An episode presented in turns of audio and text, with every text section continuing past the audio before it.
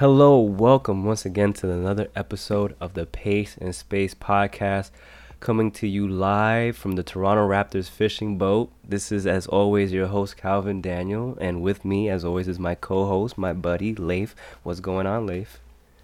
Man, I'm doing all right. How you doing today? Doing all right. Doing all right. There is and isn't a lot to talk about right now in NBA playoffs. Depends on your perspective, I guess. But uh, I'm going to talk about some round two stuff with you, if that's all right. Yeah, man, we got some expect expected results so far with Cleveland and Golden State, so we do right. have some things to talk about. And as we speak, as we're recording this Thursday night, there is a very unexpected result happening. As currently, the Spurs are up, I believe it's 20 points in the second quarter in Houston without Kawhi Leonard, I don't think, at least I didn't expect that. I thought that Kawhi being out meant that this was going to go seven for sure. Rockets were going to run Spurs out the building and and re- reload for for Game Seven in San Antonio, but uh, Popovich and crew said, "No, let's just wrap this up tonight." Catching all it seems that they're just playing together. Yeah, they definitely are. Lamarcus Lamarcus Aldridge is well, stepping up. Not. Harden is not stepping up. Yep. Um, but you know we're gonna yeah, talk about that a little. Yeah, we're gonna talk about him a little later. I think what we have to do, and I kind of joked about it a little bit to open up the show, is we gotta talk about the fallen soldiers as of uh, this past week. That being the Toronto Raptors and the Utah Jazz, both losing in sweep fashion to the Cavs and Warriors, respectively.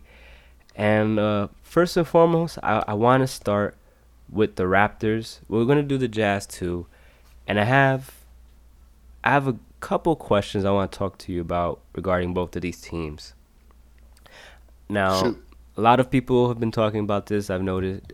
I've seen a lot of this, this discussion on the Ringer, Kevin O'Connor, a bunch of other people. They've been openly asking the question: Should the Raptors blow it up? The reason they're saying this is because Kyle Lowry is going to be a free agent this summer. Serge Ibaka is going to be a free agent this summer. I believe PJ Tucker is also up for a new contract. There is a lot of questions surrounding the core of that team and this is also a core now that you've had, I believe, four or five years now consecutively in the postseason, which is success in itself. But we also have seen four or so years of, I would say, underperformance for the most part. If you exclude last year's run into the Eastern Conference Finals, we had them lose in the first round, even though they were the the host team once or two once or twice already. And now this year this was the year where everyone said this team probably has the best chance out of anyone in the east to upset Cleveland. Just by the way they were constructed and the moves Masai Ujiri made in the at the trade deadline. And then they get swept four games straight they don't even look like they want any part of Cleveland in any of these games, really. And now they've got some decisions to make. So first and foremost, if you're Masai Ujiri, do you keep do you resign Kyle Lowry? Well, let me ask you this: If you do not sign, sign Lowry, who do you replace him with? That is the question, isn't it? Now, yeah, I'll start off since you asked me. I'll start it off. I think the Raptors need to blow it up. That's my personal opinion. You've already committed to DeRozan. You gave him that contract last summer, and to his credit, he he looks like he's gonna earn it. He's still he's still fairly young. You got him. You basically you're, you're getting him at a point where he should be improving from year to year moving forward. And he didn't have a great playoffs again and that's something that you know is going to be an open question with him. But I think you have to blow it up and blow it up not in the sense that you're going to go Orlando Magic or Philadelphia 76ers, so to speak, but blow it up in the sense that you have to realize that you're not going to get any further than you are with Kyle Lowry and DeMar DeRozan as your two best players. And you have this opportunity to move on from Kyle Lowry there's no guarantee he's going to want to stay either. So he might be doing you a favor if he wants to go play somewhere else. But Kyle Lowry is also a guy who's 30, 31 years old now. So you're going to be getting, you're to be signing him for a five year max into his mid 30s when he's already showing you he's not the type of player that can be the best player in a playoff series. And yeah, I think you just have to move on. You have to take a step back, maybe this year, maybe the next two years, so that you can find a player or players that pair better with DeRozan. Maybe even find a player who can be better than DeRozan, so that you can actually start putting a team together that can get out of the Eastern Conference. So, I understand what you're saying by blow it up. But my problem is right now the Raptors are in a place where they have a bunch of players who are free agents, including Lowry. When you talk mm-hmm. about Ibaka, mm-hmm. I guess Tucker, you can go on from there. So clearly, there has to be a decision that they have to make. Who are they going to sign back? Who are they going to bring back on the team? Now, going back to that question about Lowry, I think Lowry is a player who thrives well in that system. I mean, before that, we really weren't talking about Lowry, and you know, he got in a position where he was coupled with DeRozan, and they were a, a, a dynamic duel. But at the same time, I don't know who you're gonna sign in free agency that's going to give you that same kind of production or that same player who can work well with DeRozan. After all, we know DeRozan is a good offensive player. He's not a player who shoots threes. He's a player who really, you know, shoots at the elbow, can drive, to the basket. So you need a, a point guard who can stretch the floor, shoot the three, handle the ball I mean, are we talking about like a, a Jeff Teague kind of player, or are we talking about a player who's a little more dynamic, like I don't know, like a, a healthy Derrick Rose type? So I think for what Lowry is, I think he's not a bad player in that system. Now, in terms of of blowing it up, I don't I don't know if I would say blow it up. Um, I know LeBron's going there and he's just pretty much breaking up teams right now because he's making teams look back at themselves and try to figure out the answer. I mean, after all, if you look at the teams that LeBron has played over the last several years, they've either blown up, stocked up, and even you see the situation with Golden State where they had to get KD. So, is that the case with the Raptors? Is it a case of they have to blow it up and create a whole new dynamic? Or is it where they just have to add the right pieces to the puzzle? I agree with what you said. You said something to the effect that maybe you need a player who's better than DeRozan. And I think that's a fair point. I don't think DeRozan is that superstar that many people make him out to be. And so maybe he needs another player on that team who can complement or who he can complement but again, who is that player? And who are you getting to go to Toronto? Yeah, I, I hear what you're saying, but when I look at this team, I see Clippers East. This is a team to me that has plateaued. I don't know how how much more of a sample size we need to understand that they're not going to be any better than they already are as currently constructed. And it's but, not it's not like they've had they've done a bad job building that team. Like Masai Ujiri has built uh, has put together a lot of good role players. I mean, he whiffed pretty bad with the DeMarre Carroll signing, but other than that, he's been really good with mostly all of his moves. The problem with this team, and it's kind of a, a separate problem than the Clippers, really, is that this team has the right role players, but the stars are not at the level you need the stars to be to get over the hump. And, and that's a fair point. Yeah, it's a fair point. So I think they have to I think they have to reimagine this team. I think Masai Ujiri has to sit down and say, what does a team featuring DeMar DeRozan look like that can be the best team in the East? Because I don't think it's the team they have currently constructed. I don't think Lowry and DeRozan together is going to get you over that hump, especially when they both have the same problem of not stepping up in the playoffs.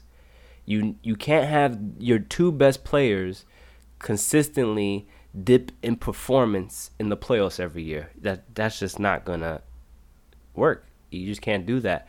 And then the other thing too is you're going to have to try and find a way to move some of the money you may have incorrectly invested in guys like DeMarre Carroll and Jonas Valanciunas. I think those are two guys they're going to have to look to trade on top of all of the free agent decisions they're going to have to make this offseason. That's a hard task. That's that's a very hard ask, especially saying that you're looking for a, a player who is going to be that you know gate, that showstopper kind of player. I mean, after all, isn't that the same issues that we've been talking about for a lot of teams? Mm-hmm. Trying to find that player and they haven't been able to find those players. That's part of the reason why the the East is so weak. Right. Because they can't find those players. And so now are we going to say, well, a team like the Raptors who for all case and purposes really did nothing against the Cavs, do they go and strip that away and say, okay, now we have to rebuild albeit not like the Sixers, but to get rid of these players and start again. Well, the other thing is too, like the guys I'm mentioning, like Carroll, Carroll's not giving them anything really, when you look at it. He he's, and he's making about 15 million for the next, for this season and two more seasons. And when you look at the amount of money he's getting, he's making versus the production, you're just not getting the you're just not getting equal value at all, let alone surplus value. And then you have Valanciunas tied to similar money, and you're playing in a league and in a conference where a big man like Valanciunas is gonna be a liability just as much, if not more so, than he will be an asset. Like look at the top teams in the East. Like how many teams can you can the Raptors justifiably put Valanciunas up against for a good 30 to 35 minutes. That's a good point. And so you you you've invested, and I get it. He's still young. He's only 24, but we already know the type of big man he is, and that's not a type of big man that you build your team around. You you need someone a little more athletic, and that's why last year's Raptors actually were a bit more impressive because they were able to give you a different look with Biyombo coming off the bench. And Biyombo actually ended up being a playoff superstar in a way with, with all of those rebounds and blocks. And he started doing the Mutombo finger wag and he got the crowd going. But also, too, it worked for them because he was just as he was just as big as Valanciunas, but he was much more mobile, much more athletic, he was able to impose his will more, especially on the defensive side, than Valanciunas can. So they need to invest in a big, more akin to that type of model than Valanciunas. Now, does this Which mean? Which is why they got Ibaka. Right, but Ibaka is a stretch for small ball five. He's not a five in the sense like Biyombo was. Biyombo was a legit five who you could still keep on the court if you wanted to pick up the pace. So now, who you talking about? Well, they're gonna have to find out. They're gonna have to find some options. Now, you could live with Ibaka at the five if you want to do that. I mean, you you got some money coming off the books. If you're able to trade a Carroll or Valanciunas, maybe maybe you just go more. Maybe you commit even more to that small ball lineup. Maybe you sign Ibaka with the idea that he's gonna play more five than anything else. And maybe you go get the guy that you didn't get the trade deadline, or that you tried to get at the trade deadline but couldn't, in Paul Millsap. Let Lowry go, Bring in Millsap, got Ibaka, Millsap. If you can find a taker for Carroll or Valanciunas, then you have more money to get some other guys. And there's not and then you can let Lowry go and maybe Millsap can be that player that can rise to the occasion for you guys with DeRozan because we already know the DeRozan Lowry backcourt does not rise to the occasion. And maybe you can find a point guard, like an interim point guard, so to speak, this year. And if you are still a, a solid playoff team, great. If not, if not, then you still know you don't have your your long term point guard yet. So you you do it to to stay competitive, but with the long term view of still trying to find that that right piece. Is all this effort in a way to try to defeat the Cavs? Well, that move, you're not beating the Cavs that way. You're at best, you're probably like a f- somewhere between a four to seven seed in the East. With what I just described, but which they were already right, but you're you're changing the dynamic of your team now, and giving yourself room to improve in an area you won't be able to if you commit long term to Kyle Lowry. Okay, fair. And that's where I feel like if you can put together pieces that will replace Kyle Lowry. Now let's face it, Lowry does not want to sign back with Toronto. You don't think so? I don't think. Only reason he probably would want to sign is because he know the money's on the table and the money he would lose from go- to go into another team. Let me ask you this: Would you give Kyle Lowry the five-year max? Do you have much of a choice? Yes, you can. Yeah, you can say no. I mean, I, I, I, I that goes to another whole conversation. I think the way the, the NBA has been structured with these contracts really has um, dummied down who gets max contracts or not. So is he going to get a max contract? I think he will. I mean, no, uh, he is an all-star point guard. He's going to get his five-year deal. No, no, he is. I'm not. I'm not debating whether he is going to get that money or not. What I'm saying is, if you're Masai Ujiri, if you're the Raptors GM, are you giving Kyle Lowry the five-year max? Are you locking that in? Yes. I can't do that, man. I can't. If if if I'm him, now are you asking if I were if if I were the GM of Toronto mm-hmm. or if I were him? No, if you were the GM, if it's your call with oh no, with no. your preferences, with your ideals, with your philosophies, would you lock in Kyle Lowry to a five year max contract? No. I wouldn't no. either. I mean, you're looking at signing Kyle Lowry for his age 31, 32, 33, 35 for 35 season. And yeah. He's not going to get better in the next 5 years.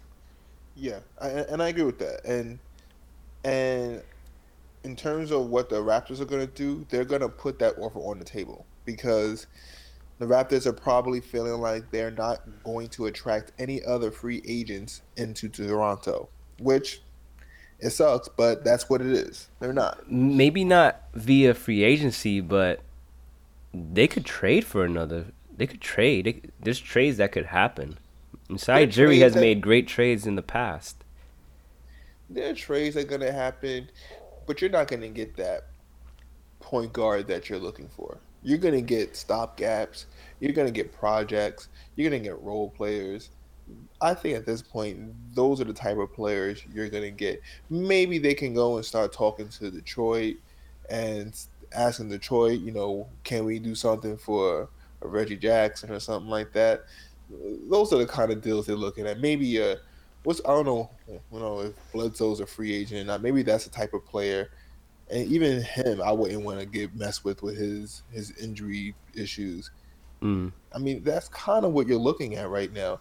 And to me, Lowry is a good player, but you mentioned the point. His years, his how the years you're buying out with that five year deal, he's breaking down. You clearly see it. I mean, he's playing at a high level, which is which is good, but you know, it, it leaves something to be something to be desired a little bit. So, all right, I hear what you're saying, um, but but this is why I bring up trades because what if a team like this, this Toronto team, retools, changes their dynamic, and they're able to acquire a point guard like a Ricky Rubio, where that's not your focal point anymore, but you've retooled your team in a way where you don't need that to be your focal point.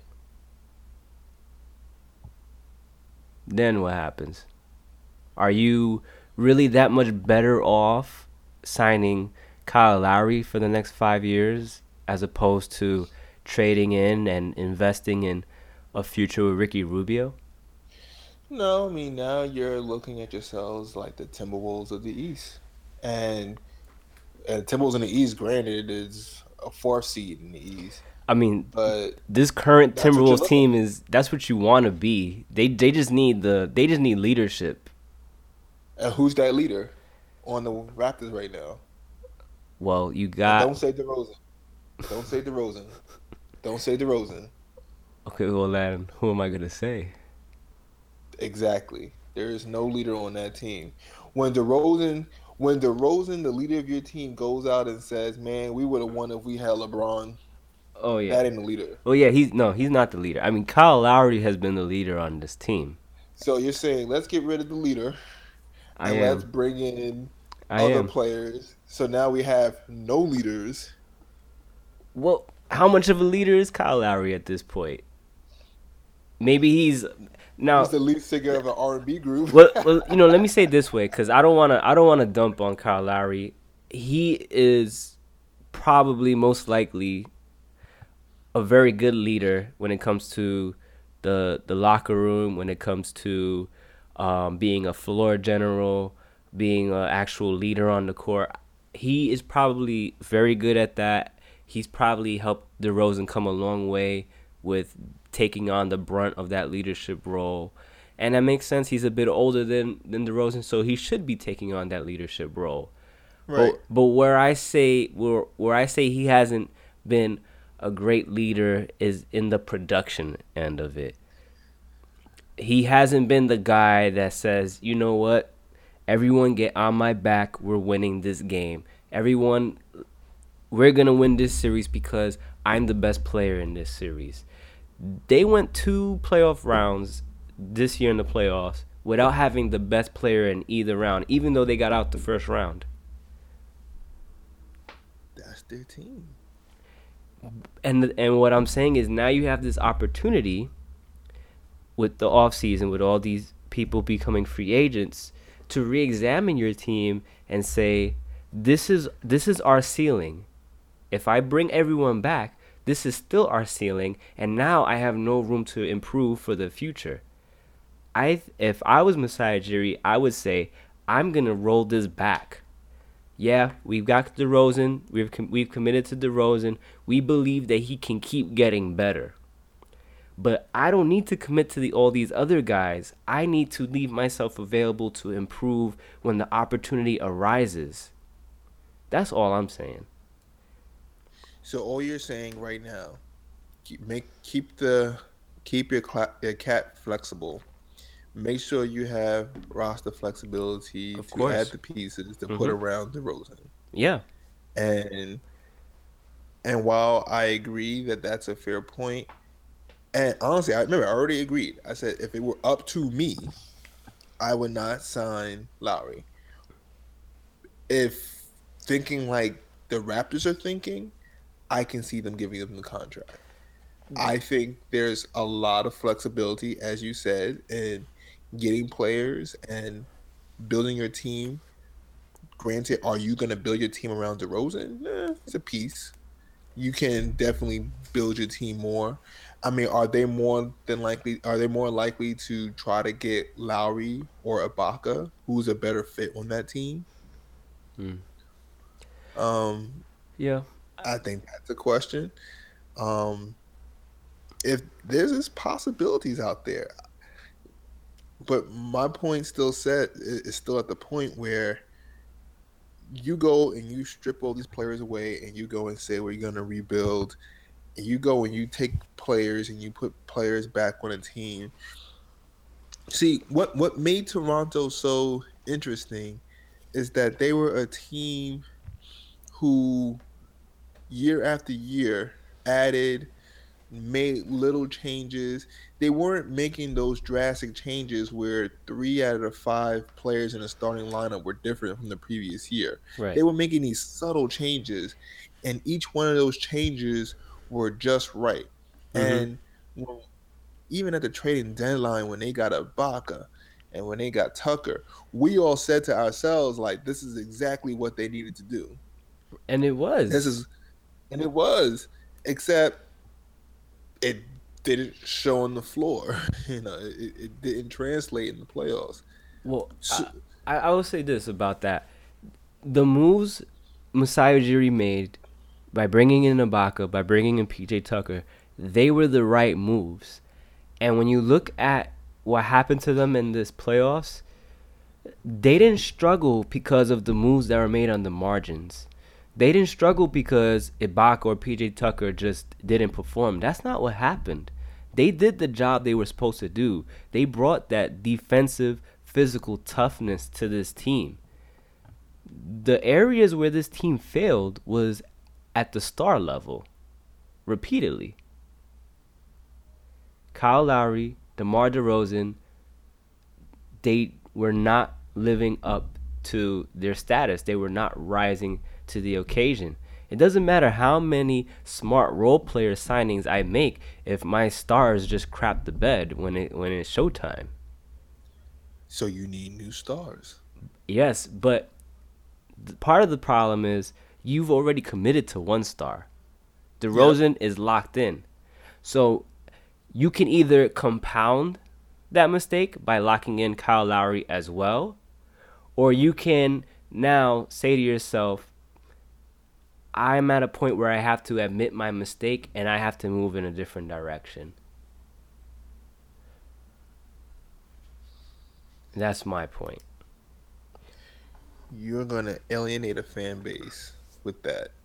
But if it's for the sake of building and if you have a clear plan in place, not this trust the process kind of tanking kind of process, but a clear, right, concise plan where you're like, okay, here's what we're gonna try to do, not where you're looking a couple weeks within free agents within free agency and you look back and you haven't made any free agent signings and then you're signing a margin player to a contract that he cannot live up to so like a, a carroll kind of contract if you can get yourself a team and you still need you still need a star player.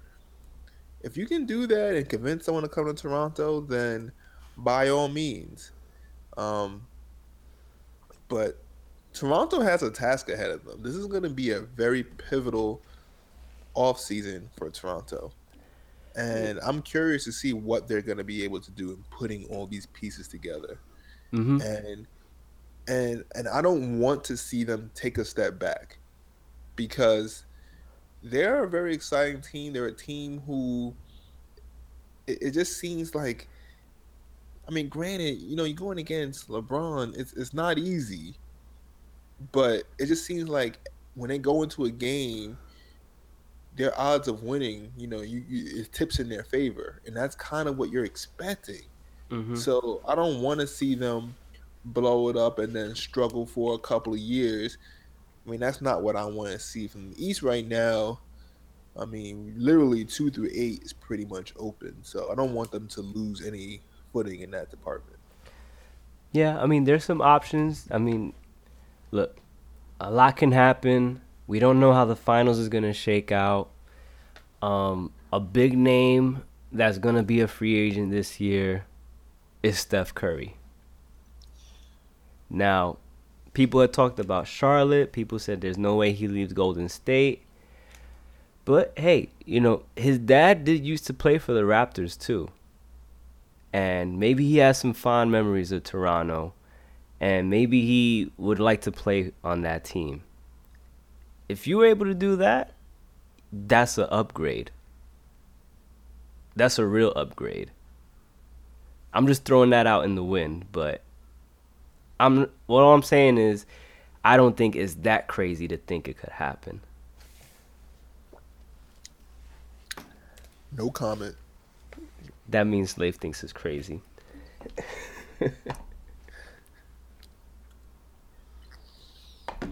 I'm just gonna sit here and drink my tea.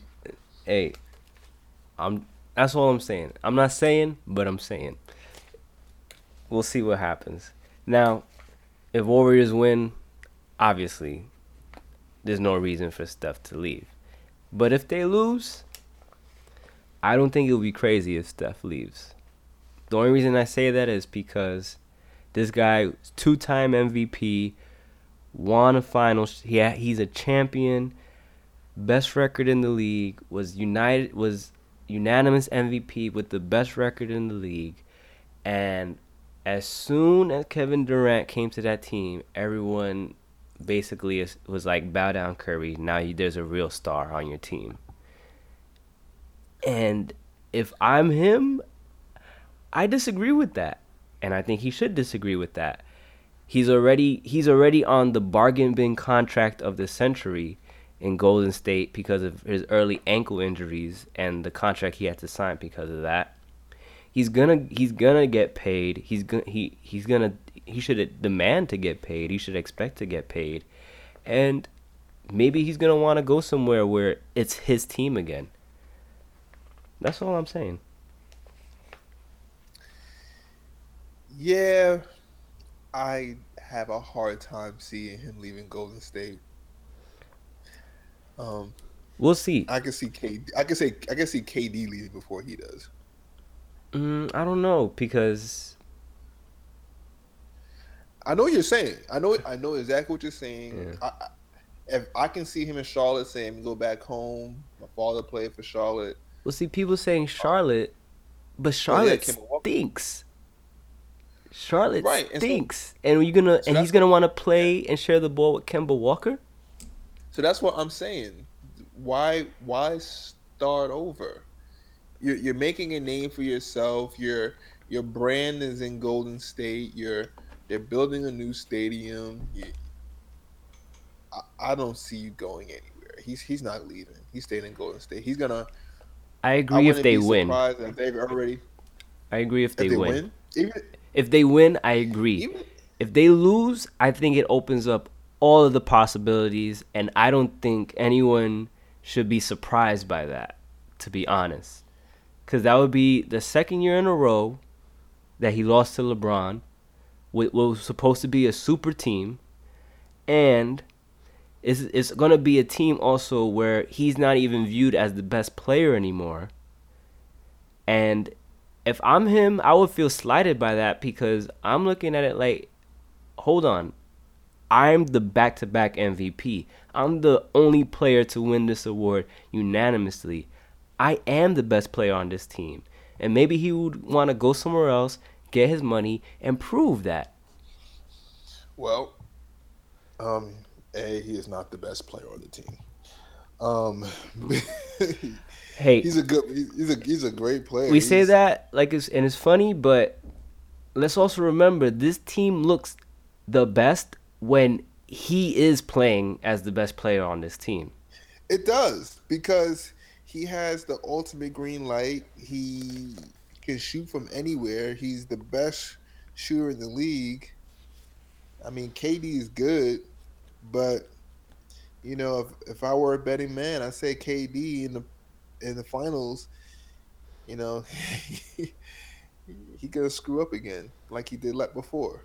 KD. You know, yeah, I don't think. Well, this that's even more reason why this should be Steph Curry's team. No. Yeah, you know, and even with even with Curry, Curry, he also he lobbied for KD to come. He did. I also do wonder if that was more he didn't want to be the odd man out at that point. You know what I picture? I picture him kind of in the corner while they were talking to him with the sales pitch, and they all looked at him and said, "Hey, you know, what are you thinking?" He was like, "Yeah, that's cool." Right. And like I don't think he was the one that pitched that. You know what I mean? Nah. I feel but, like maybe the, more like Jerry West and the organization wanted it, and like maybe guys like Draymond were way were really into it, you know, and he just didn't want to be the the the squeaky wheel, so to speak. See, the way I look at it, I look at it that I would feel more upset at my team the fact that they went and reached out to KD, talking about like Iguodala and, mm-hmm. Draymond. Mm-hmm. You know, looking at our team and saying, you know, our team is straight. Right. You know, um, we won the year before. Yeah, we lost. You know, we came back three one against OKC. Yeah, we lost after being up three one. Yeah, that's true. That's true. But at the same time, it's like, look, our team is straight. We have more experience. No one's gonna stop us. We got everyone's trying to be us, and then here they go trying to bring KD. So to me, the way that feels is that my teammates don't have confidence in me as their star player, as their leader, mm.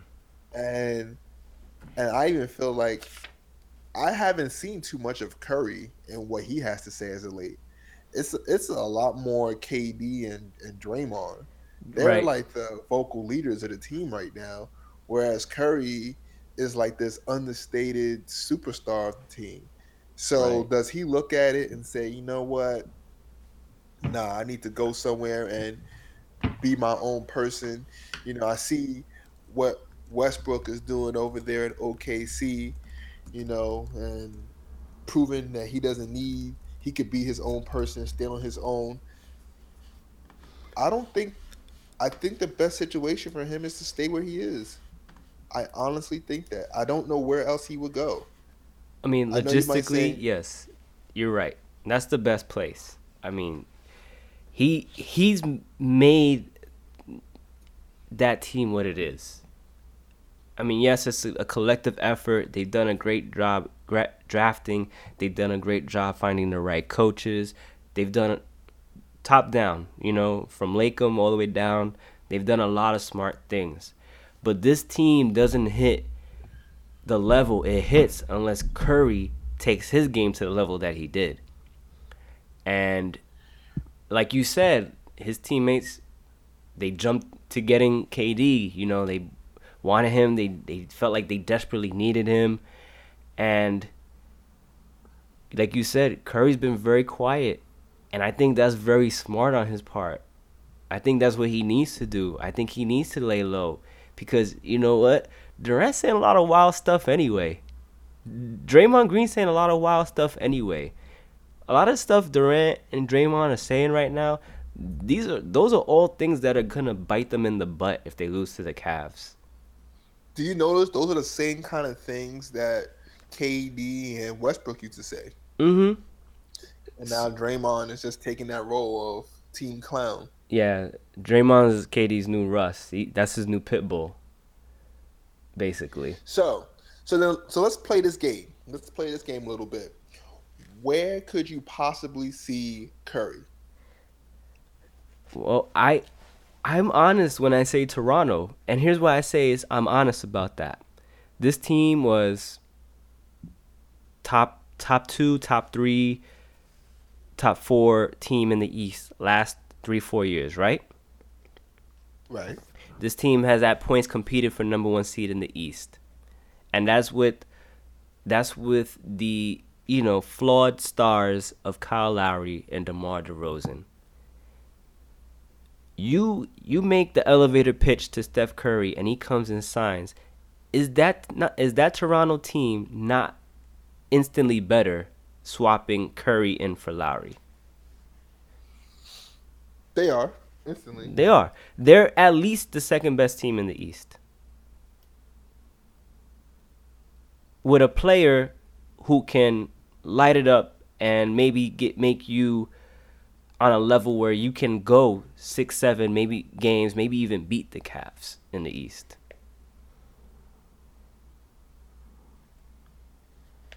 So that's number uh-huh. one. That's number one. And I know the you know the Kyrie Curry battle. It's a good battle, but let's also remember too, like Curry wasn't 100% healthy last year in the finals. He was healthy enough to play, and they should have still won that final series, but he wasn't 100% either. He came back to, in a week or two from that knee injury, which was the same injury KD missed a month for this year. So he wasn't 100%. I think that play where Kevin Love was able to stay in front of him showed that he wasn't 100%, to be honest. So you you get this guy, bring him from Golden State to Toronto. Toronto's automatically a better team than when they had Kyle Lowry. So that's one option. If he's it depends how he really feels, you know? Because anywhere he goes, he's to make way more money than he's making now. That's the bottom line. Golden State can keep him with the five year max, and he he hits all those all team NBA checks. So I think they can pay him a lot more. But when you look at that Golden State team and you look at all the people that are gonna be coming up for pay, for for new contracts in the coming years, don't you feel like they're gonna maybe want Steph to take a, a little bit of a discount? Well, of course. So that kind of negates the whole he's gonna make way more money in Golden State thing, in my opinion. Then you have the then you have the ideas of where maybe his his well, I guess market doesn't matter anymore because this I don't think market matters too much in 2017. But when you look at teams that have potential for him to join, you look at a team like Milwaukee, Imagine if you went to Milwaukee. Mm-hmm. I think they're probably the best team in the East if he goes to Milwaukee. You put Steph Curry with Giannis, Middleton, Thon Maker, Greg Monroe, Brogdon, Tony Snell.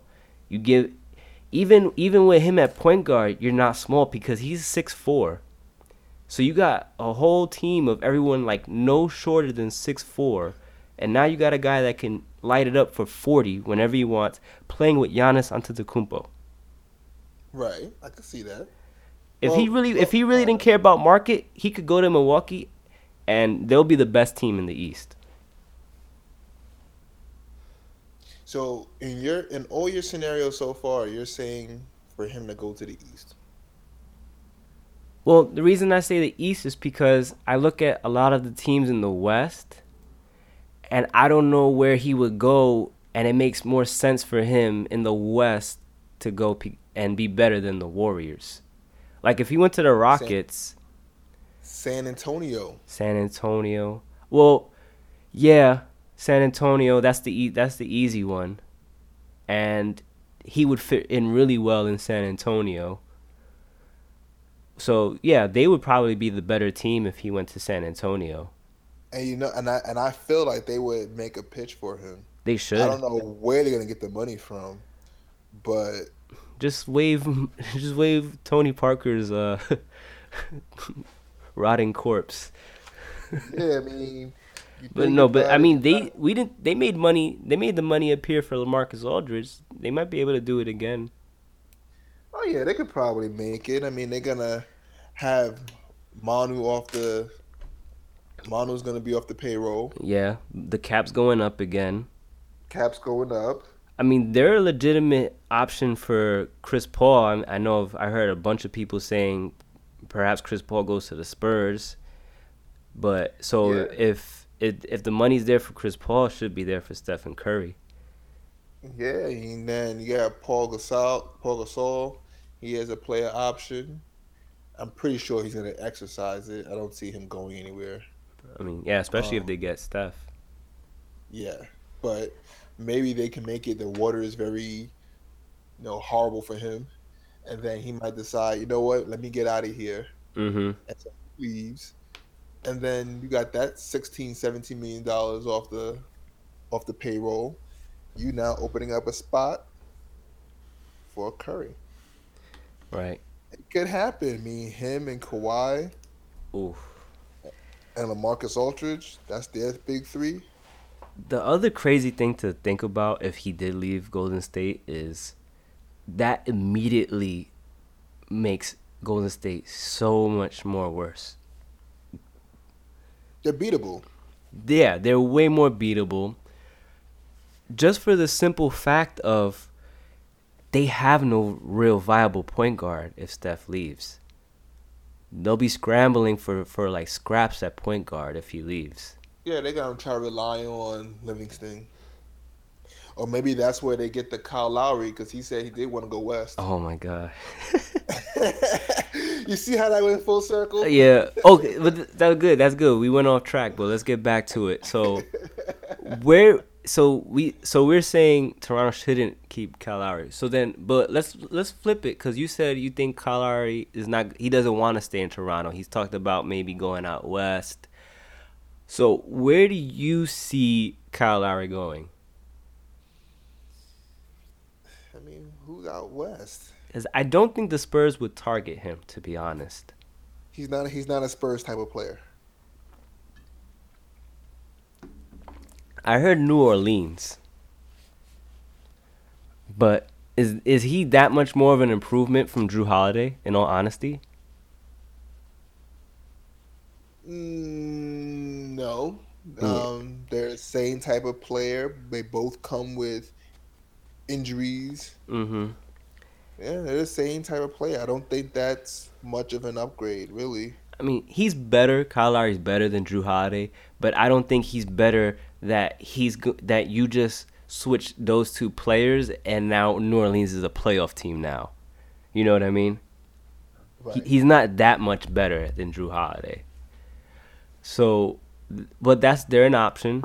Um, so you have Dallas. Them. Dallas. Hmm wondering because they also got Seth Curry and um, what's the guy's name? That Yogi Ferrell is that his name? Yeah. I don't know if maybe they they believe in those guys as you know as a, as a young point guard duo that can maybe do do what they need them to do and maybe they want to spend that money somewhere else. Not sure, but he's an option. But you know, uh, the problem is you're you're signing again. You're signing this guy up to his 35 age 35 season. So now you're already you're already painting the picture. He's already talking about going west. There aren't many teams out west that don't have a point guard or someplace he might want to sign. Like I don't see him wanting to sign with Denver, or I don't see him wanting to sign with Sacramento. He should want to sign so, with Denver but I, I don't see him going there. I mean, if he went to Denver, they're they're a playoff team. Yeah, absolutely. So right now, his his choices are limited. So he's looking back in the East. Which teams are you looking at? You know, could you go to Indiana? You know, team up with Paul George. But how long are you teaming up for Paul George? Right, that's the thing. One season. if that. One whole season, if that. So, go to New York. He could go to New York. I mean, he's a perfect. That's a perfect Knicks signing because you know you sign him, you make a big deal, you act like he's a superstar when he's not. That's the Knicks mo. He has an injury history. That's the Knicks mo. So he ends up having like maybe a good half a season, gets hurt, is never the player he was supposed to be the whole time. It's a perfect Knick signing. It's the perfect Knick signing. Sign him, trade Melo for pennies on a dollar, gets nothing back, and get like a bunch of second round picks. No, but if you and, if you sign Lowry, you got to keep Melo. What's the point of signing signing Lowry if you're gonna trade Melo? But now you sign Lowry. Does that make Melo happy? Does he say, "Okay, wow, this is a direct upgrade from Derrick Rose"? Melo is chill. Like Melo's chilling. Like he doesn't care if the Knicks are uh, good or not. He's that's right. He's he's good. He he doesn't he's he, he doesn't need to worry about his rings anymore. He's he Olympic medals. he's only gonna get traded if Phil Jackson does like the most something next level at this point. That's like the only thing that can happen because, or he sends him somewhere like L.A. where he wants to, which would be a, uh, another place he would like to go. Because at this point, what, what team in LA? the Clippers. Okay. and then you because then he'll play then he'll be with Chris Paul, which I think he would like to do. I think he would like to play with Chris Paul. Lowry and Chris Paul. Or, or I'm, you I'm talking talking about Melo. I'm talking about Melo. Oh yeah, yeah, yeah, yeah. Oh yeah, yeah, yeah. I can see that. Because at this and then at this point, unless he does that, Melo's staying because he knows he's in the driver's seat and he knows that the more the front office does, the better he keeps coming out. Melo's looking like the guy, the good guy now. He's a sympathetic figure now. With all the stuff Phil Jackson's Do been you doing. want? I mean, do you want people to feel sorry for you? not no not sorry but like you're you're the you're the hero basically in this story. You're you know you're the guy dealing with the evil tyrant basically. And and Now- and it's not so much that people feel sorry for you but they the every day he stays in New York and collects his check and gets his adoration from the fans that's a win that's a win in his book. Maybe it's not the win people want to hear. Maybe they want to because you know they want to hear him talking about rings and stuff. But Melo is Melo. For better or worse, Melo is Melo. He didn't create this. He didn't create this situation the Knicks are in. He didn't. Whether you like his game or not, he did not create this situation. He didn't tell. No, he didn't create it. He didn't tell the team who to sign, who to trade. He didn't tell them any of that. And you can't keep pointing to the trade that brought him here from Denver because that was like five, six years ago. You you could have you could have recovered from that already. That's one. No, that's- and and two, the years right after that trade, they were in the playoffs. Right. So they have they stopped making the playoffs when Phil came in. They made bad trades. They made they made They- bad deals. They I made mean, bad deals. They made bad trades. They did all that, and he didn't do any of that. So, you know, if Phil wants to say, if Phil wants to keep pointing the finger at Melo, and that's the reason why they can't move forward, the evidence does not prove that to be true.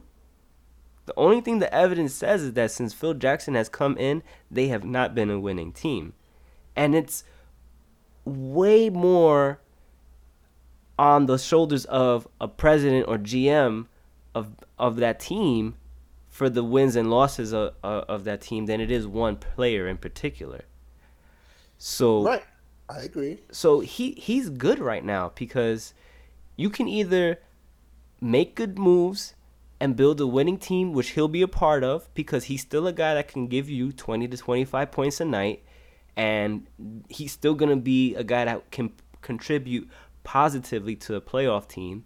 So you either build the right team and watch him help you make it to the playoffs, or you build another team that stinks and you keep pointing the finger to him, and he's just gonna sit there like, I didn't make this mess. I'm collecting my checks. I'm gonna play. I'm in the city that I wanted to play in. I'm playing for the fans that I wanted to play for. And anything else Phil Jackson does, he's gonna keep he's gonna border on getting fined by the M, the the Players Association or worse. I mean, if he keeps going this route, I honestly feel like they're gonna be able to have a motion to have him removed from his from his office or something. The way he keeps tampering with Melo. Yeah, you can see that he's trying to do something and mess with him. He's he's getting kind of senile, if you ask me. Um, And I think Melo sees that, and Melo knows that if he keeps going the route that he's going, he's gonna be out the door way before he, Melo is. but at the same time, Dolan went it and ex- and agreed to his option, He which to me did. was very disappointing. It I was. didn't, I didn't see that happening. I did because Dolan has blind faith in Phil Jackson. He moved heaven and earth to get Phil Jackson to come and work with the Knicks organization. And I don't know if you remember that interview when he was on, I think it was the Michael Kay show, where he basically said, you know, I I leave everything basketball related to Phil Jackson. I have a contract with him and I'm honoring that contract. I'm not going to break that contract. It's Phil's show. Like so basically, if you read between the tea leaves, Dolan's like, look, y'all, all of you Knick fans complained I was messing the team up. I'm not touching the team anymore. I gave you Phil Jackson. He's gonna do whatever he does, and if it's good, it's good. If it's bad, it's bad. That's basically what I read from from that from that interview. That's what he's doing because because if you think about Dolan and the Rangers, he doesn't touch the hockey team. Right. He has his GM in place. They do what they do. You know, he'll come to the games. He doesn't mess with that, and so I guess he tried to create the same atmosphere yeah. with the Knicks. But what's killing the Except, Knicks fans is they wish he would have did that with like the GM before or two GMs before when he didn't. Like when um what was his name? Donnie Walsh was there. He didn't just let Donnie Walsh have autonomy. He forced the Melo trade. So, you know, Knick fans wish that he would have did that back when Donnie Walsh was in charge, but you're doing it now with Phil because Phil has the name, he has the cachet. He did the same thing with Isiah Thomas. He let Isiah Thomas have free reign in that front office. So yep. that's why I would have liked to see Allan Houston as a GM or as the president. I mean, it almost seemed like Allan Houston was going in that route and yeah. I would like to see like a, a player who has a vested interest in the team, a player himself at one point. And right now you have Phil Jackson, whose ego is pretty much what is what's um, leading the team. And it's clear when you see the decisions he's making and the fact that he's not making himself available to the media, the fact that it seems like every moment he gets, an article comes out bashing Melo. After a while, that has to get annoying. Um, you don't want to play for such a. I wouldn't want to work for such a, a, a boss. So why would you want to play for such a person as well? And honestly, if I was if I were Dolan, I would look at it and say, all right, you know, Phil Jackson, peace out. Let me go and do all I have to do to get my team looking good. Because honestly, the way the the East was looking, I don't. I think that the the Knicks could have been a playoff team. It they wasn't out of the realm. Mm-mm. It was just so much stuff happening that yeah. that was just messing them up. Now, granted, I'm not saying a playoff team like you know fifth seed, fourth seed, and like that. I'm talking maybe you know squeaking in, in the A seed, mm-hmm. anything from the outside and then in the ninth spot. But yeah, they looked horrible, but it was just the fans booing Melo, you know, him not playing, constant questions about whether or not he's going to be traded or not. Oh, what do you say about this? And after and trying to force the triangle, we're going to have a so quote unquote defensive coordinator to invoke the defense and have him work on the triangle. And Kurt Rambis is on the bench it's it's very it's a very frustrating franchise. But I would say that I say all that to say this would have been the opportunity for Melo to have played with Chris Paul. Well, um, he still can. The Knicks did the right thing. If the he still can, but Chris Paul is well. Chris Paul is not coming to New York. No, but uh, no, no, no. but Melo could but, go to L.A. He could go to L.A granted, with what pieces? What what exactly what what exactly are yeah. if you're in New York, what are you getting? Well, we've already gone the, way off the agenda with this Knicks conversation, but I will say this. I will say this. There there is a world where Blake Griffin doesn't exercise his option and then you have a trade surrounding Blake Griffin and, and Melo. But that would require Blake Griffin believing in himself and believing that he won't get injured so that he can re-establish himself as a top 15 top 10 player who deserves a five-year max which the Knicks could then give him I believe if he opts in and gets traded there before the season he's gonna opt out. He is because he can't stay healthy. So he has to cash in. Wouldn't you? Yeah. Yeah. There you go. So um so then yeah, I don't I don't know if the Knicks and Clippers still have a trade in that scenario unless but then at the same time if Melo's like, "Yeah, send me to LA," and Phil just wants him gone, they'll probably do a pennies on the dollar trade just to just to send him there. So, and then and then you have you know maybe some some future picks and Luc Mbah a Moute or something like that. Well, not even Luc Mbah a Moute because they have to. He's a free agent this summer. So, but they'll probably have to do something with picks and whoever can help match the salary, like Wes Johnson, guys like that. And Phil might do it just to get rid of Melo. So there is still that possibility too, even if Blake is not is not an option. True. True. I mean, the other thing is too, Blake could tell Clippers, "Give me my five year, and then and then you can trade me." They could do that too. That's true. So, you know, they give him the, they give him his five year. Then later in July or August, whenever it is, well, I don't know. Actually, I don't know if they can do that. But maybe they can, or if they do it like like a sign and trade, like they sign him and then trade him for Melo in the same transaction. So they could do something like that. It doesn't happen much anymore, the sign and trade, but it's still a it's still a mechanism that could happen. So then the Knicks would get Blake. Melo goes to the Clippers. Either way, I I think both. I think there is a, a world where that trade still happens with or without Blake. Just because I know Phil is dying to get rid of Melo, and if Melo's able to go to play for the Clippers with Chris Paul, I think he'll do that. So that's still a potential. Um, but we gotta we gotta keep moving because we haven't even talked about the Utah Jazz yet. And we do need to talk about the Utah Jazz because they have one big free agent this summer, and that's Gordon Hayward. Now, there's been a lot of talk about Gordon Hayward, about potential locations, namely Boston, reconnecting with Brad Stevens. I wanted to ask you do you think Gordon Hayward stays in Utah, or does he go to another team like Boston? And what are your overall thoughts on Gordon Hayward?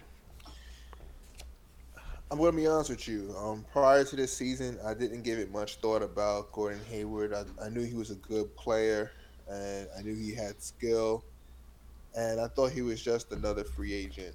Um, but after this season, I have a whole new respect for Gordon Hayward. Mm. And with that said, I think that at this point, he's not going to stay in Utah. I think he will go to the Celtics.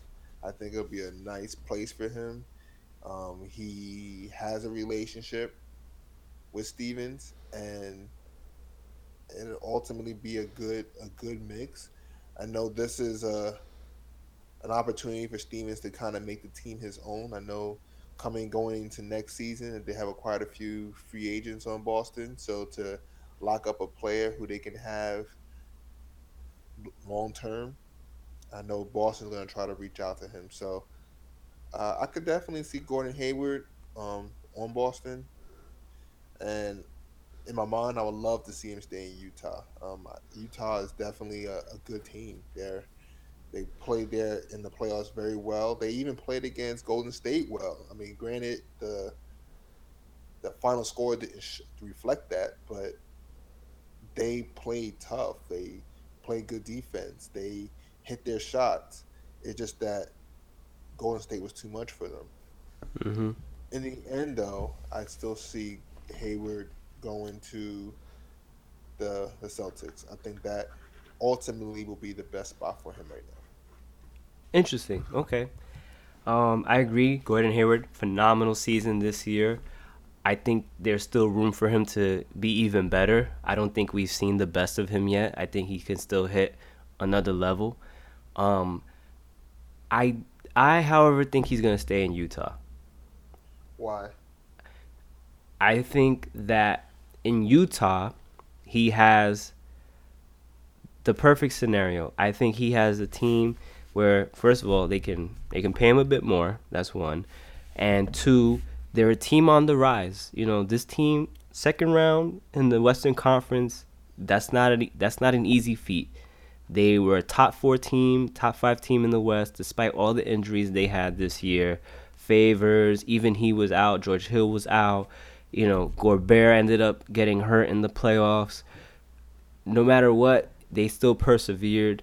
And yeah, I know he has a lot of connections with Brad Stevens, and that you know Brad Stevens is a great coach, but Quinn Snyder is a really good coach too. It's not like he is dying to end that relationship either. And in Utah, he also has a scenario where they can go as far as he can take them. That's very enticing for a player because he has the keys. You know, they they're looking at him not just to be uh one of two or three options, but really in Utah, their hopes is that he's a superstar, like he's a top 10 player and he's going to take them to the next level. And and that's and I think that's what a player of his caliber looks for. They look to be the guy. They look to have it rest on their shoulders. And as far as their team goes, is is as far as they go as a as a player. And and it's not like this team is has nothing else around him. They're very young.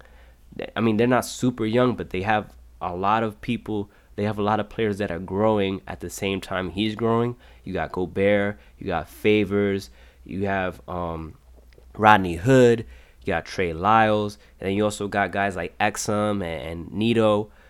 There's a lot of young talent. They've got a great coach. They have smart veterans on that team too. And this is a team that I can see improving next year. I can see them being even better next year. Um, you know, once uh, with with health and also now with guys like Hayward and Gobert and and Favors getting that playoff experience and knowing what they need to do to get to the next level. I, I'm not. I don't want to say this per se, but I actually, in some ways, I think Utah is a better team than Boston and is a better situation for him than Boston. You have a point that Utah is a better situation. It is, in, in my opinion, I think it's a better situation. Um,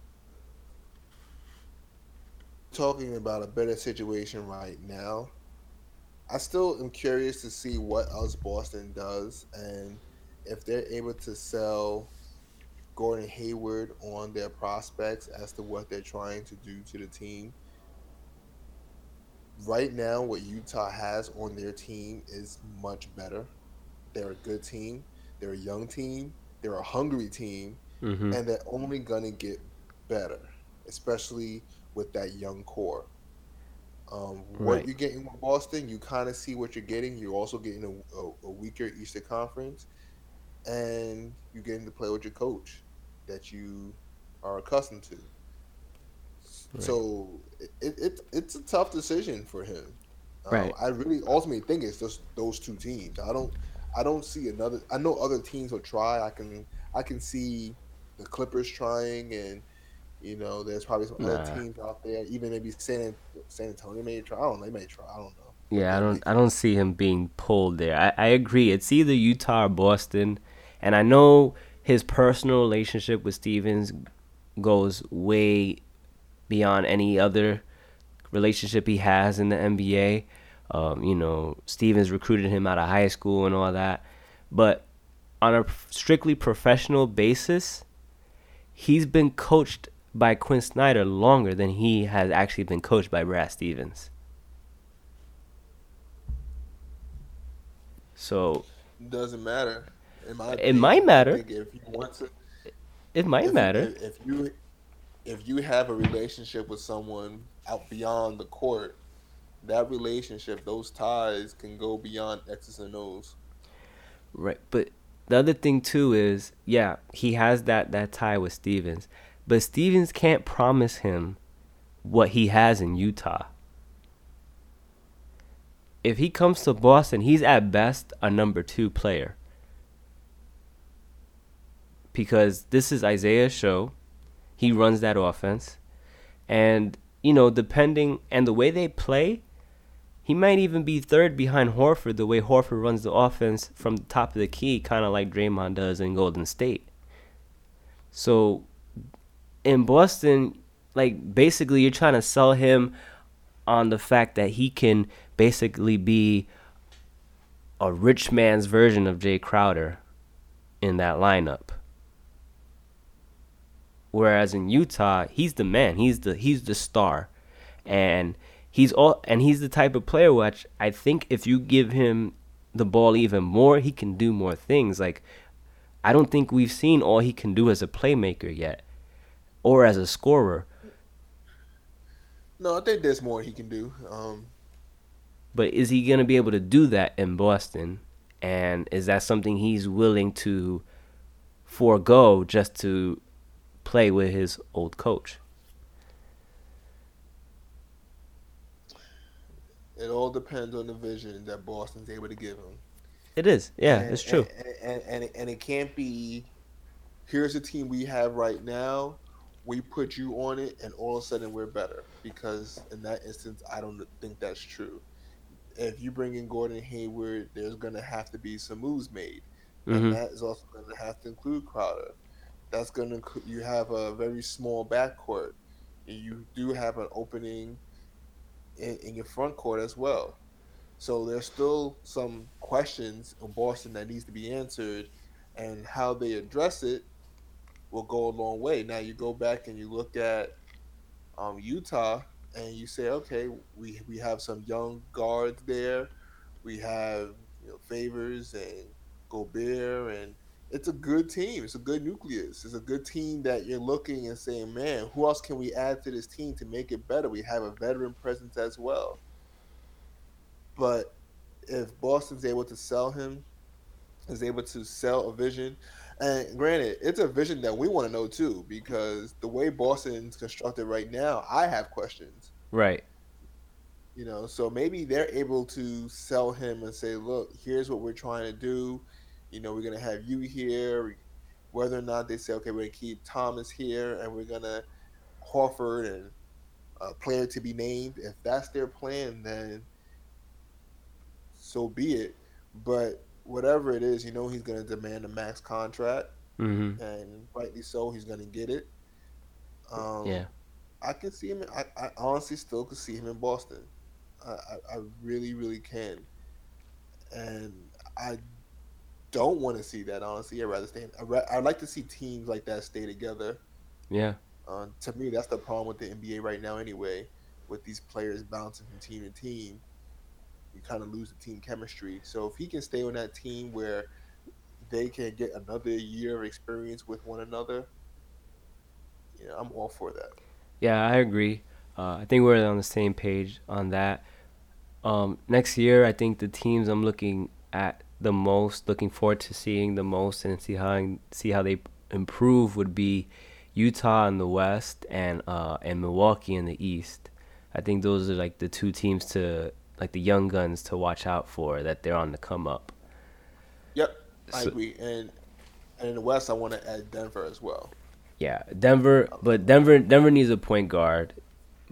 I don't think it's gonna work with Mudiay, and they they can't rely on Jameer Nelson long term. So we have to see what kind of kind of moves they can make to get themselves a point guard.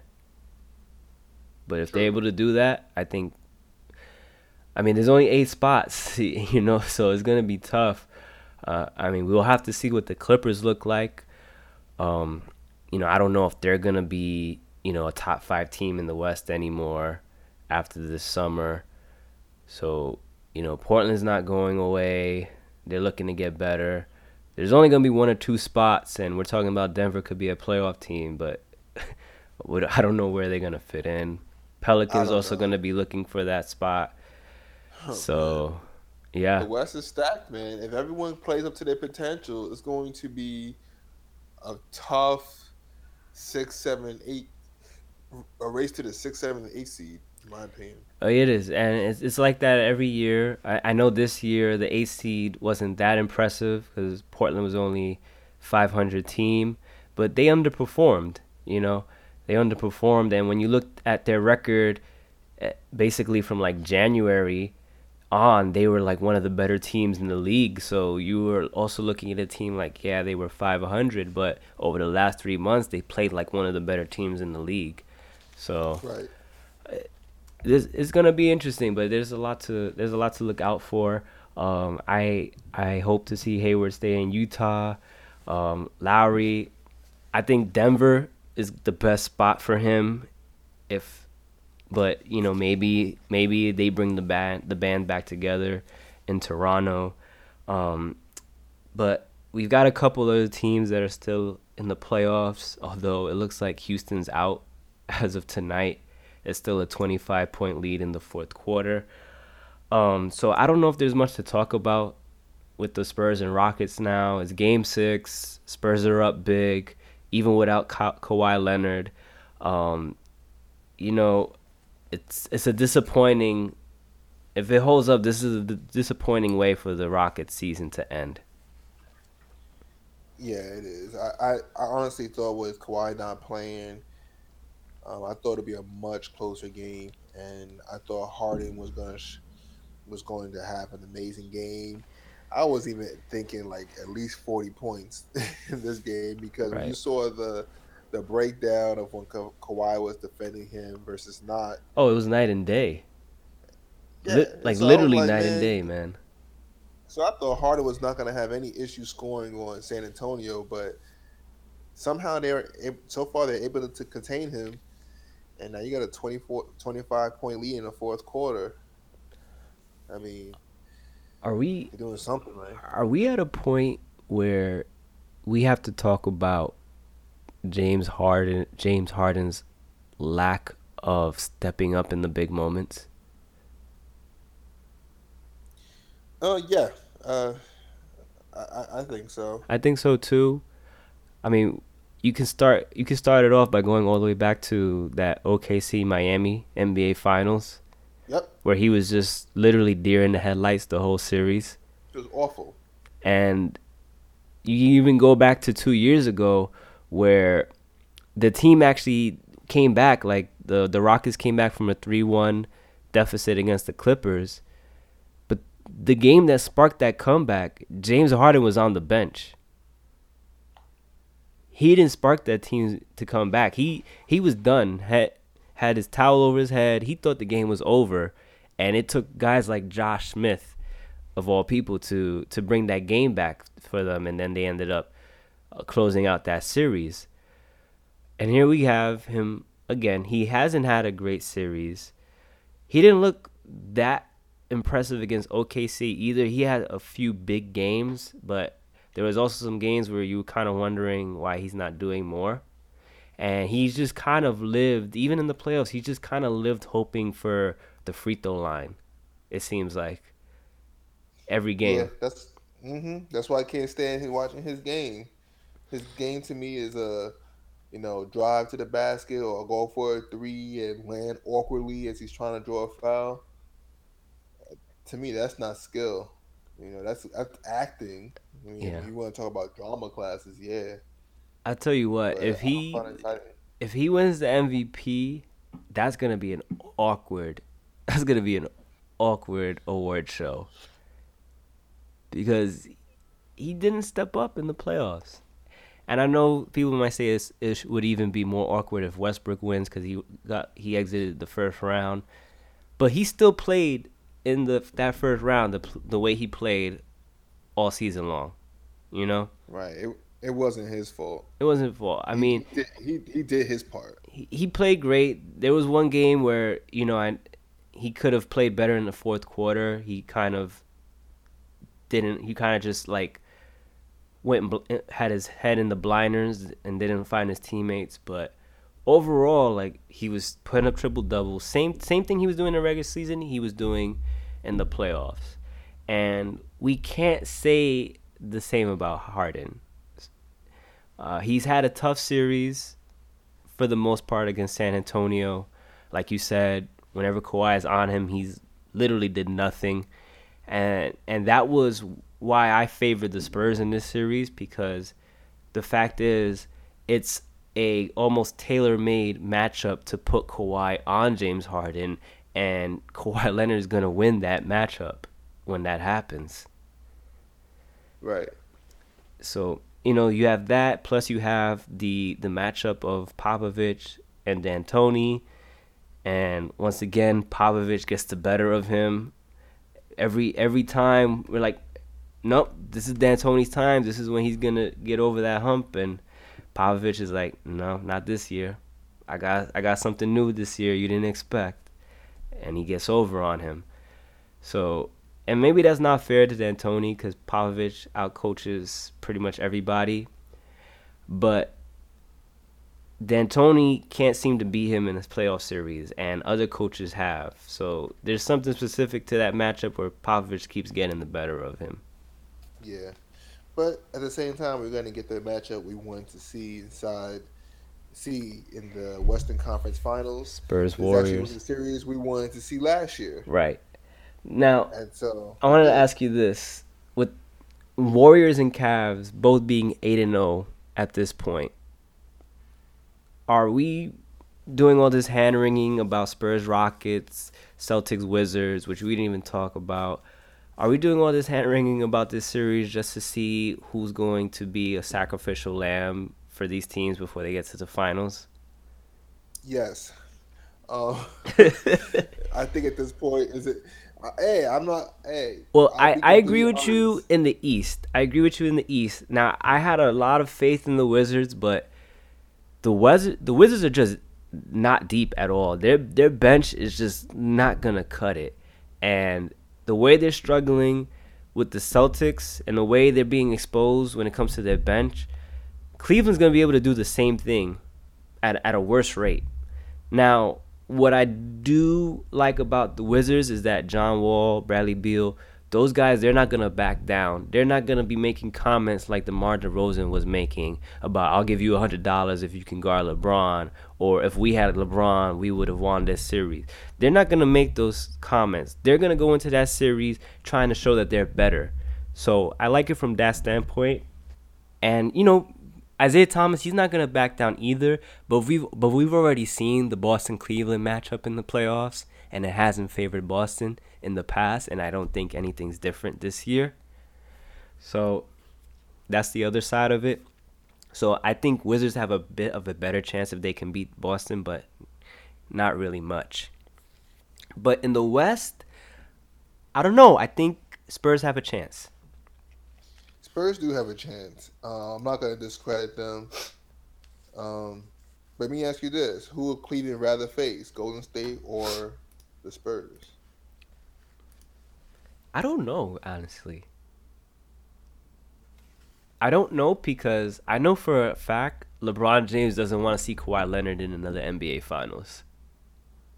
Yeah, I mean that's what the third time. Yeah, and he he had a hard time, time both times. he, he he had a hard time both times. I mean, it took the it took the greatest shot in NBA Finals history to beat the Kawhi and the Spurs the first first time around, and then the Spurs just washed Miami the second time.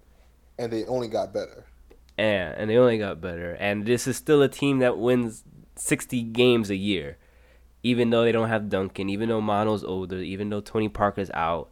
Like, look, they don't even have Kawhi Leonard in the game tonight, and, and they're blowing out the Rockets in an elimination game by 25 points. This is do or die for the Rockets.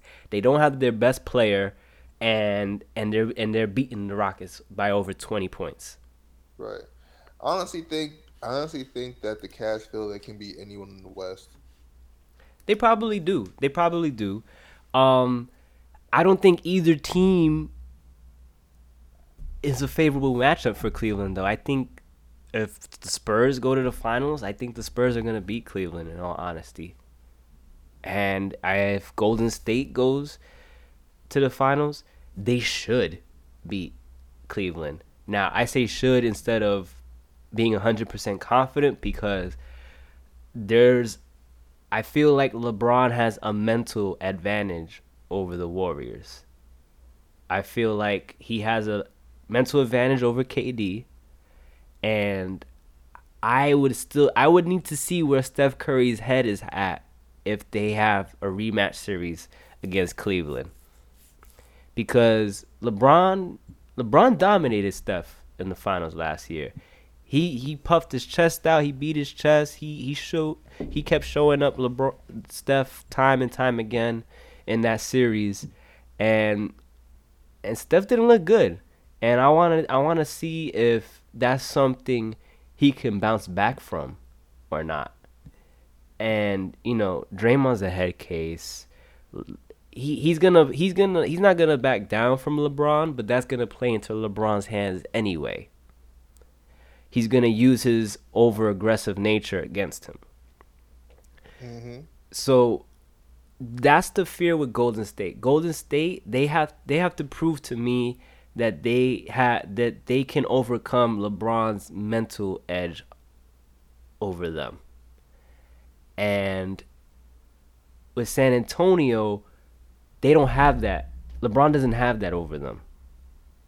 Because a lot of these guys have beaten LeBron in the finals before. And they know they should have beaten they should have beaten his team the time before too. So they're gonna go in there believing they should win, and they're not. They're they they they're not gonna back down. They're not gonna worry about LeBron. He has LeBron has no has no ego to carry over against us in a series against the Spurs, in my opinion. So nah. I think either way, it's not a on paper. Neither one of those teams are a good matchup for them. I think on paper both of those teams are superior.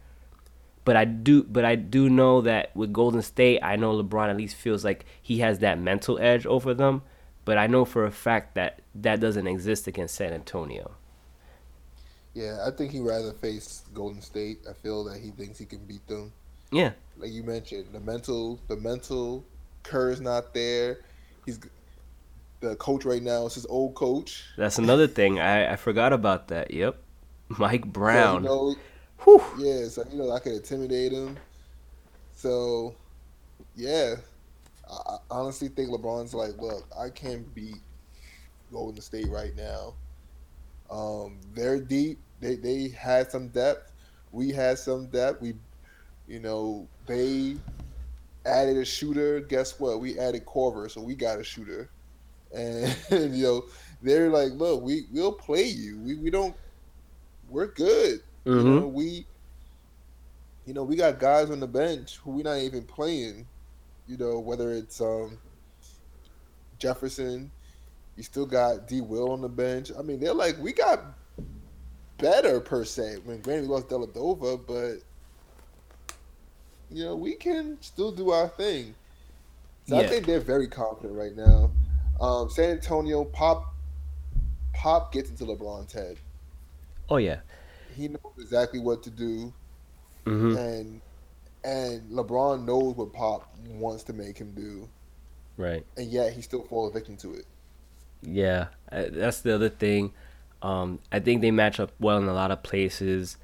Like Kevin Love and Tristan Thompson, and they're not gonna have any size advantage against the Spurs bigs. And even though the Spurs bigs are not like defensive stalwarts, they're all great rebounders, which which negates the the the Cavs big men's strengths too, because that's like Kevin Love and Tristan Thompson's main like attribute when it comes to their low post presence. They're both great rebounders, but you know Spurs has Gasol, David Lee. You know Aldridge is not great, but he's still good enough. And then Dedmon is a good shot blocker and rebounder. So they can negate that.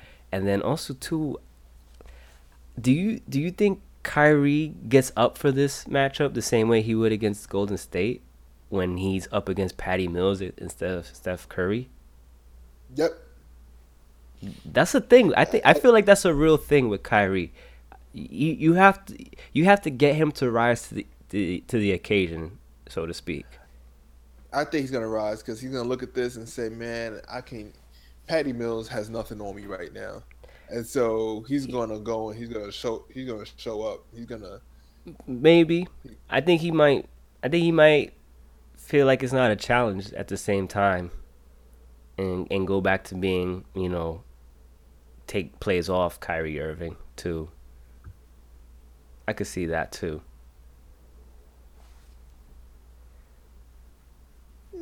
Maybe. I don't that that that's just semantic. Like that's all. That's all. Like you know, trying to get into the head of the players. I could be completely wrong. He he's probably just trying to. Maybe he maybe he's gonna go hard because he wants the Finals MVP this time instead of LeBron. Who knows? You know. but um. Maybe. But I I don't know. I I think uh I want to see. I can't believe I'm saying this, but I want to see the Spurs in the finals. I I couldn't stand the Spurs growing up. They were just so boring. And being a Laker fan, we always competed against them. But now I'm actually like, no, I'd rather see the Spurs go to the finals over over the Warriors. Yeah, I'd rather see the Spurs go into the finals. And even though I still think it's going to be Golden State, I would love to see the Spurs against um, LeBron mm-hmm. and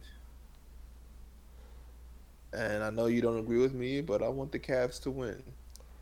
I want to see LeBron get another one. Well, if Golden State and Cleveland go to the finals, I'm not going to be happy with either winner, to be honest. Because it's not really going to be a big deal for me if Golden State wins because they got KD this year. They disappointed me last year because they didn't seal the deal and they blew a 3 1 lead. So to win now is just kind of whatever. So what? It's little, too little too late to me and from that sense. And also too, I don't really want to see KD get the ring after he he abandoned Westbrook in Oklahoma City.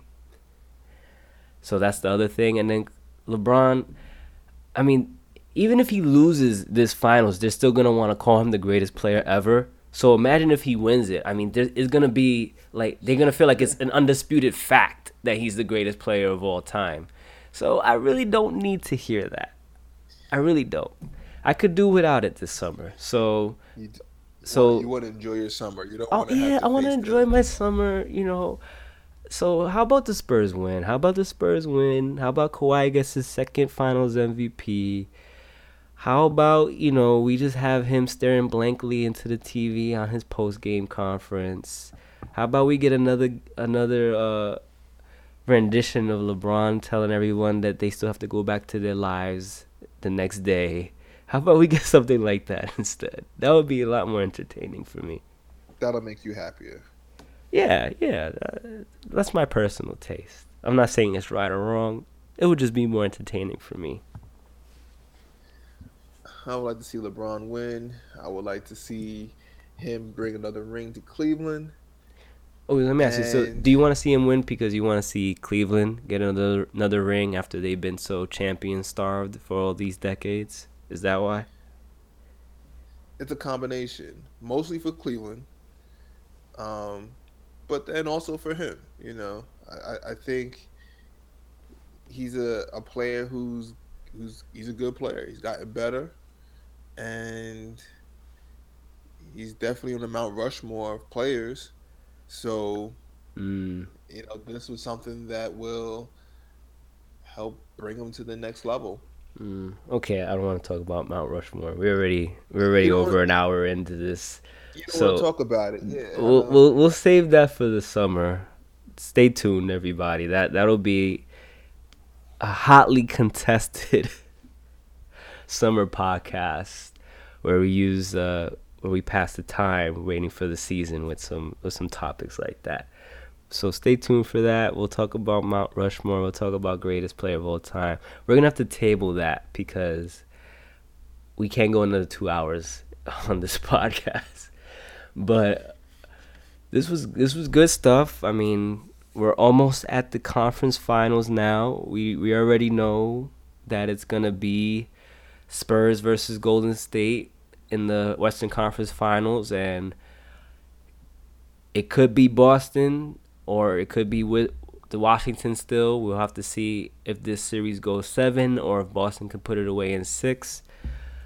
But um, yeah, we talked a lot. We talked about Lowry. We talked about Hayward. Somehow we talked about Melo and the Knicks. They snuck in there. Um, talked about a lot of good stuff. Talked about our our finals hopes, and so I think we're both looking for Spurs Cavs finals. Um, which is interesting because at that point it's not it's not truly around 3, but it is in a way because if Golden State plays Cleveland it's, it's round 3, it would be a 3-year straight battle for to see who wins. And then if Cleveland plays the Spurs, that would kind of be well, that would be round two for LeBron and Cleveland, but it would be like round four, round three in recent memory with LeBron versus the Spurs. And it would be round three of Kawhi versus LeBron. This is true. I, that's exciting. I think that's exciting. Yeah, I mean, you get the same LeBron versus the same people for the last five years in the Spurs and Golden State. Why not? Yeah, and uh, I'm I really I really want to see another Kawhi LeBron matchup. I really love that matchup. I I feel like Kawhi has been the one player who not only rises up to the challenge, but has even at times gotten the better of him. So that's interesting. You know, he he's the one guy who matches up with LeBron consistently and can say that he won Finals MVP in a series he played against LeBron. That is true. You know, nobody else can say it. KD can't say that. Um, you know, when when they when Miami lost to Dallas, there wasn't really Sean a. Stevenson. Oh no no no no no no no! Get out of here with that. I, you know, I I believe Dirk won Finals MVP, but Dirk wasn't really a counterpart to LeBron. They played different uh. positions. They were not from the same generation. There was nothing really like to connect those two together. It would be like comparing Duncan and, and LeBron, pretty much. And you know, Golden State. I mean, Iguodala and Harrison Barnes, I guess, or Draymond, if you want to say Draymond. But Draymond can't say he got the better of LeBron. It's not like he lifted the trophy and got Finals MVP. So Kawhi is that is the one player that can say that he did that. You know. So that's interesting. So I want to see what happens.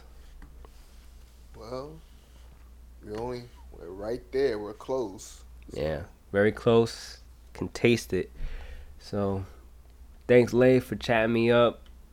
We were supposed to be no done problem. a long time ago, but somehow we we've been talking all this time, yet and still. But thanks for taking the time to talk to me this evening.